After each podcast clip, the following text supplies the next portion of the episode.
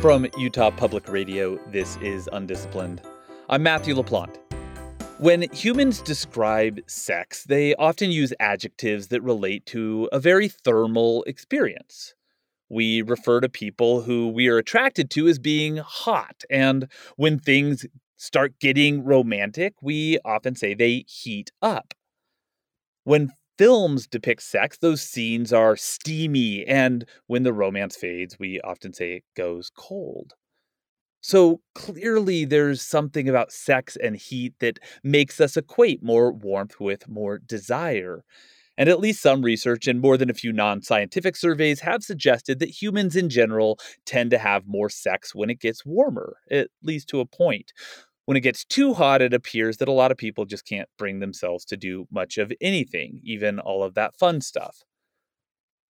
But here's the thing. Humans aren't at all unique. Hot and cold temperatures impact mating interactions and sexual selection all across the animal kingdom. And in a world that is warming, there's good reason to wonder how all of those impacts will affect the ecological balances that are predicated on certain levels of mating behaviors. Let's take a very classical ecological thought experiment here, an environment populated only by rabbits and wolves.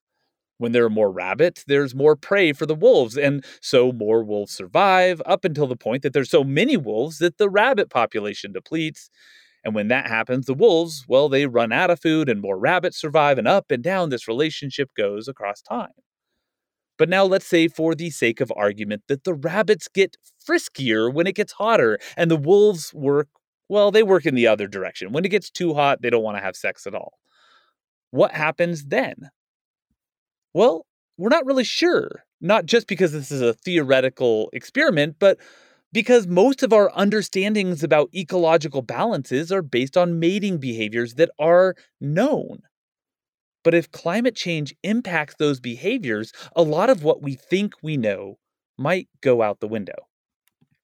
And that's why Noah Leith and his collaborators have spent a lot of time examining these relationships and have called for more research into what might happen as climates around the world change as a result of global warming.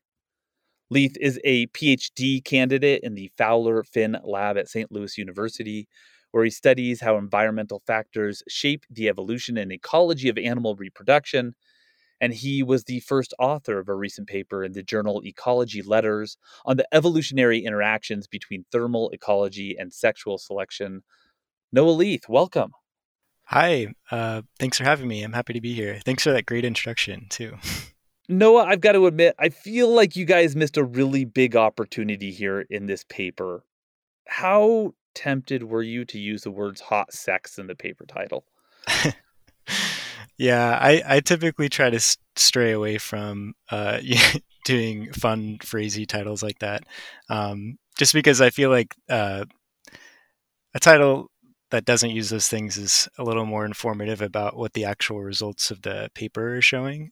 But I do reserve some of the more fun titles for conference talks and posters, and talking to people about stuff like that. So, do you have a favorite euphemism that refers to this paper? I can't think of them, but you can't think of them, or you can't say it on the radio. You covered most of them in your introduction. I think it's a little serendipitous that we talk about mating and sex using hot and cold and temperature-related terms. I mentioned that humans are generally known to get a little more amorous when it's warm, but in the rest of the animal world, it's not just that rising or falling of temperatures that impacts libido. There's a lot of things that go into mating. One of the examples that you and your collaborators have offered is dragonfly coloration. Can you talk about that? Yeah. So my collaborator, Mike Moore, he's a professor at University of Colorado Denver. A lot of his work is on dragonfly wing coloration. So in dragonflies, some species, males and females, will express these dark patches on their wings, but the males use them to attract females, and also more often, I think, they show them to other males, and they kind of mediate competitive interactions between males. So if a male has a really dark wing pattern, other males might be less likely to engage in combat with him because he's going to be more risky to engage in combat with because he's bigger and tougher. So this is like a guy who wears a skull and crossbones t-shirt or something. He's like, I'm big and bad. Don't mess with me. Yes, exactly. Yeah. And these patches are impacted by the thermal environment that the dragonfly exists in? Yeah. So Mike and some of his collaborators have done a project where they raise dragonflies at different temperatures. And they actually found that raising a dragonfly at a warmer juvenile temperature causes them to produce more wing coloration, which is a little counterintuitive because when they have more wing coloration, they absorb a lot of heat from the sun. So that absorption of heat from the sun is more stressful to those dragonflies that have really dark color patterns. And that's in some way we believe going to impact the way, so they're going to compete with other males for mates, and then also that they're going to attract other mates. And then what happens from there is sort of anybody's guess, right? Well, so Mike had this really cool paper that came out in Proceedings of the National Academy of Sciences in PNAS, where he found that over recent years, these dragonflies that have wing coloration are evolving less coloration in response to climate warming, at least in males.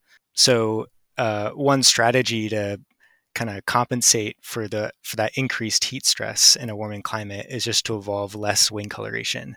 But at the same time, that kind of trades off with how are they going to attract and compete for mates if they don't have that wing coloration that they've depended on? There's lots of other examples of these. I'm going to pick a couple of favorites from the paper and the discussions that have been had around the paper, and maybe you can help fill these things in. Fiddler crabs. How does temperature impact fiddler crabs? Yeah, so fiddler crabs are super fun. Just some background on fiddler crab mating systems. Males and females, their claws are different between sexes. So in males, they will have one claw that's really, really big and the other claw they use for feeding. These are the tennis players of the animal kingdom where they have one really huge arm and then the other's this little mini arm. Yes, exactly. And they wave them around like tennis rackets, basically. They stand outside of burrows that females use to lay their eggs in. And they wave these claws around to ward off other males and to attract females and get them to come to their burrow. But when they're outside of the burrow, they are exposed to a lot of sunlight. So they're exposed to more heat stress. So if they want to stay outside their burrow and spend a lot of time and effort attracting females, they're also going to expose themselves to more thermal stress. So there's that trade-off between how successful am I going to be with attracting a mate and how successful am I going to be at surviving the hot temperatures in this environment.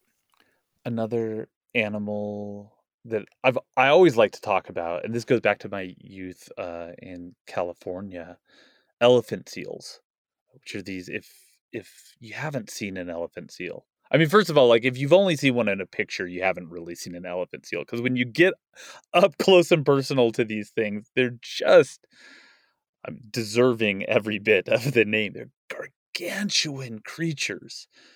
You and your collaborators have noted that a very important sexually selected trait is impacted by heat as well in elephant seal populations. Yes, so elephant seals are a cool system because they show some of the most extreme example of sexual size dimorphism. So in elephant seals, males are very, very, very big, much larger than females. And they're big because when all the females aggregate on a beach, the bigger males are better at warding off those smaller males. And that way that big male gets access to mate with all of those females that are on a beach. But if you're really big, it takes a lot longer for you to dissipate the heat that you absorb from your environment. And when you're engaging in combat with other males, you're generating a lot of heat. So if you're really big, you might be more intimidating and you might be more likely to win those combat interactions, but you're also, it's much harder for you to thermoregulate. And so one cool thing that researchers have found is that size dimorphism and that combat behavior has likely driven the evolution of physiological thermoregulation strategies, where the elephant seals will push blood up to their skin surface because it helps push the heat off of their bodies. But they only really push that blood up during combat. So it's this cool physiological adaptation to a weird mating system dynamic. And so this is evolution in action, and evolution that could be stressed and forced and shifted in ways as the environment gets warmer. Yes, yeah, exactly. So in the context of sexual selection, animals can adapt to changes in their thermal environment by altering their sexual traits and also altering their physiological traits to compensate for those sexual traits. You are a spider guy. I've long been fascinated by animals that will put their lives at risk to have sex. There is, for instance, this amazing phenomenon where female spiders, some species of female spiders, will eat their mates after sex. Your team has pointed out that animals will also pursue mates in this same sort of way, right? Like pursue mates even to their deaths. And this includes in temperatures that aren't necessarily conducive to their survival. Can you unpack that for me? Yeah. So survival is, I mean, we know it's really important for an individual's fitness. They have to survive in a habitat, but really they only have to survive until they have an opportunity to reproduce. Because once you pass your genes to the next generation, you've already increased your fitness. So a lot of times, if opportunities to reproduce are rare, individuals will invest a lot of energy or a lot of their resources into reproducing that one time. And if that means you die after reproducing that one time, then that's a cost they're willing to take to mate. And do we think that this is going to be something that will be stressed as climate impacts temperatures and other climate variables across the globe moving forward? Yeah, I think animals will definitely have to balance survival and reproduction in different ways as climates are changing. It's hard to kind of generalize across all animals how they're going to balance survival versus reproduction, but we already know that sensitivity in reproduction to temperature can be more important than sensitivity of survival to temperature for where animals are found throughout the globe. So there were some researchers that looked at the thermal limits for survival versus the thermal limits for reproduction in fruit flies. And then they also compared those limits to their geographic ranges. And they found that their geographic ranges more closely correspond to the temperatures they can tolerate during reproduction than they do to the temperatures they can tolerate for survival. So like these fruit flies they won't last long, but they can handle it in order to get some hot fruit fly sex going on. Yes. In short, yes. Yeah. Okay. Noah, if we want to have any hope of understanding how organisms are going to fare under changing climates, we really do need to have a better understanding of this part of the equation, right? I mean, mating is very clearly important to survival. Yeah, absolutely. And it's important for population persistence, right? If your population is going to persist, you need to be producing more offspring as older individuals die off. And these mating behaviors and these traits that are involved in mating, they have a lot more direct effects on how many offspring are produced in a population compared to survival, at least a lot of the times. Now, we know that the Earth is warming. The predictive models that we have for what's going to happen in the future pretty much all agree that it's going to continue to warm. But this warming happens very unevenly across the planet. You know, we talk about 1.5 degrees Celsius or 2 degrees Celsius, but that doesn't happen everywhere equally. And we're only just now developing models that offer a pretty decent idea of how those changes will occur when those changes occur at scales that are smaller than the planet herself or an entire continent or, you know, even an entire state. But animals live in these micro scales, and especially the insects that you are particularly interested in studying. They live at these tiny micro scales where, as you've observed, like even, you know, two plants that are next to each other can have very different temperature relationships with the insects, you know, just depending on how the plant grew or how the leaves are shaped. That's a huge challenge for the sorts of investigations that you're talking about when we're talking about survival. Yeah.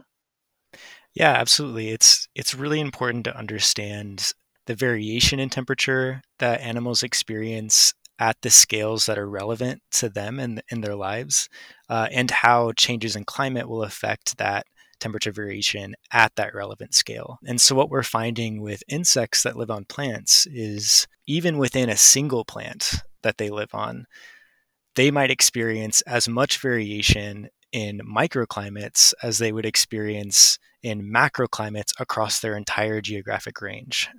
So one insect that I've been studying are these tree hoppers. So they're like little tiny cicadas that live on plants. And they're distributed from Mexico to Canada. And the difference in mean annual temperature between those two locations is as much of a difference in the microclimates that we see at one time, like at one point in time on one single plant outside of our greenhouse. So yes, absolutely. Understanding the scale that they're actually interacting with their environment is super important for understanding the temperatures that they're going to experience. And we've talked a little bit about like the phenotypic characteristics of animals that appear to be driven by changes in temperature, but that's true for plants too, right? Like, so we, you know, earlier I gave this example of, you know, rabbits and wolves, but we could talk about like a plant responding to heat stress by growing larger or smaller leaves. And then that changes that little microclimate that these little tree hoppers live on. It's a lot of chaos. Yes. Yeah. One of my favorite things about the research that I do is that I think we do our best to embrace how complex life and ecological interactions are. So yes, in order to understand how tree hoppers might respond to changes in climates, you need to understand how the plants that they live on are responding, and how plants are shaping the environments that tree hoppers experience. I also think this complexity manifests in the different traits that might respond to one environmental change within one organism. So, I mean, we talked about it with survival versus reproduction. Are they going to alter their sexual traits, or are they going to alter some other physiological trait to compensate for sexual traits?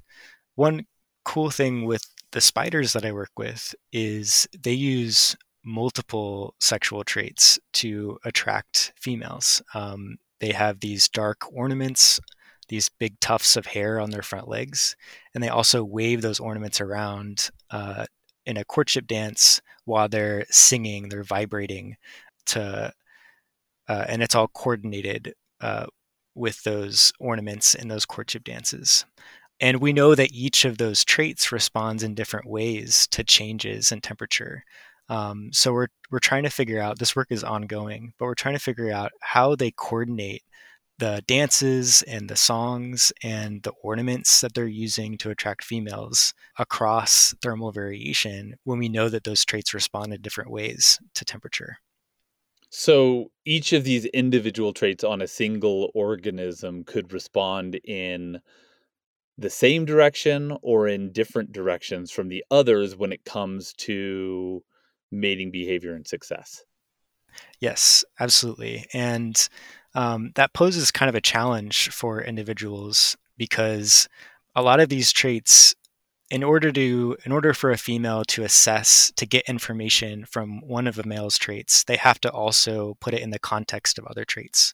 So one way to think about this is if you are watching somebody dance and there's no music playing, it might look really weird and like uncomfortable to watch them dance in silence. And really you can't appreciate that dance without the music that it corresponds to. And so the exact same thing might be happening here.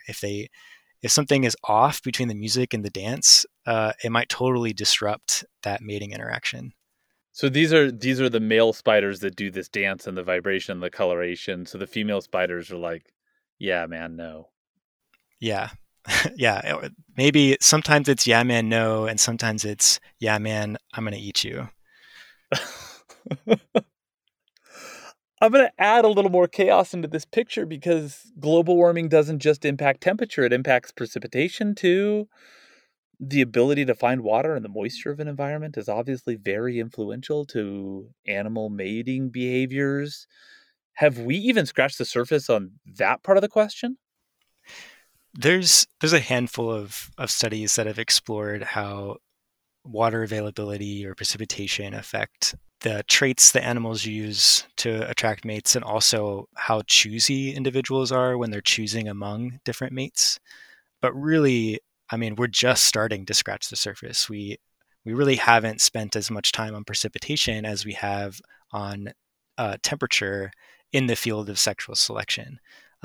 So one thing I'm doing is I'm trying to see how both of those types of climate variation not only act on their own, but also interact to affect how traits are expressed and how individuals choose mates. So like maybe being in a really hot environment is okay if you have a lot of water in the environment and you can sweat it out and you can tolerate it. But if it's really hot and it's really dry and you need water to thermoregulate, then a hot environment is going to be especially stressful. So looking at those interactions between the two is also really important. And then, of course, you know, climate change doesn't just impact temperatures and precipitation. There's atmospheric pressure, there's humidity and wind, ocean currents, lightning, cloud properties. I could go on with all of these different essential climate variables. When you think about all of these different potential impacts, does it ever feel to you like there are just so many variables that the chaos is too thick for ecologists to see through and make good predictions about? Or I guess the other way of looking at that is, man, endless questions, endless possibilities. Do you get frustrated with the questions, or do you get really excited by them? I think it's a little bit of both. There's definitely times where I really want to go hard on the complexity, and it makes it impossible to design a good experiment. And also explore variation on all those different axes of environmental factors. But at the same time, I think one way to kind of tackle that challenge is to combine experiments in the laboratory with observing changes in phenotypes and changes in populations in the wild. So in the wild, we're not manipulating temperature or precipitation. We're just kind of letting all of those complex variables do their thing. And we can see how populations are responding to variables that we think are important. And in the laboratory, we can kind of reconcile that complexity by manipulating each environmental factor one at a time and assessing, okay, which one do we think is the most important for this species or for this process? And what's the mechanism that's really driving those patterns that we see in the field? Okay, Noah, here's the most salaciously suggestive question I'm going to ask today. For you personally, hotter temperatures or colder temperatures? For me personally, colder temperatures. That's Noah Leith. He's a PhD candidate at St. Louis University, where he studies how environmental factors shape the evolution and ecology of animal reproduction. And he was the first author of a recent paper in the journal Ecology Letters on the evolutionary interactions between thermal ecology and sexual selection. Noah Leith, Thank you. Thank you.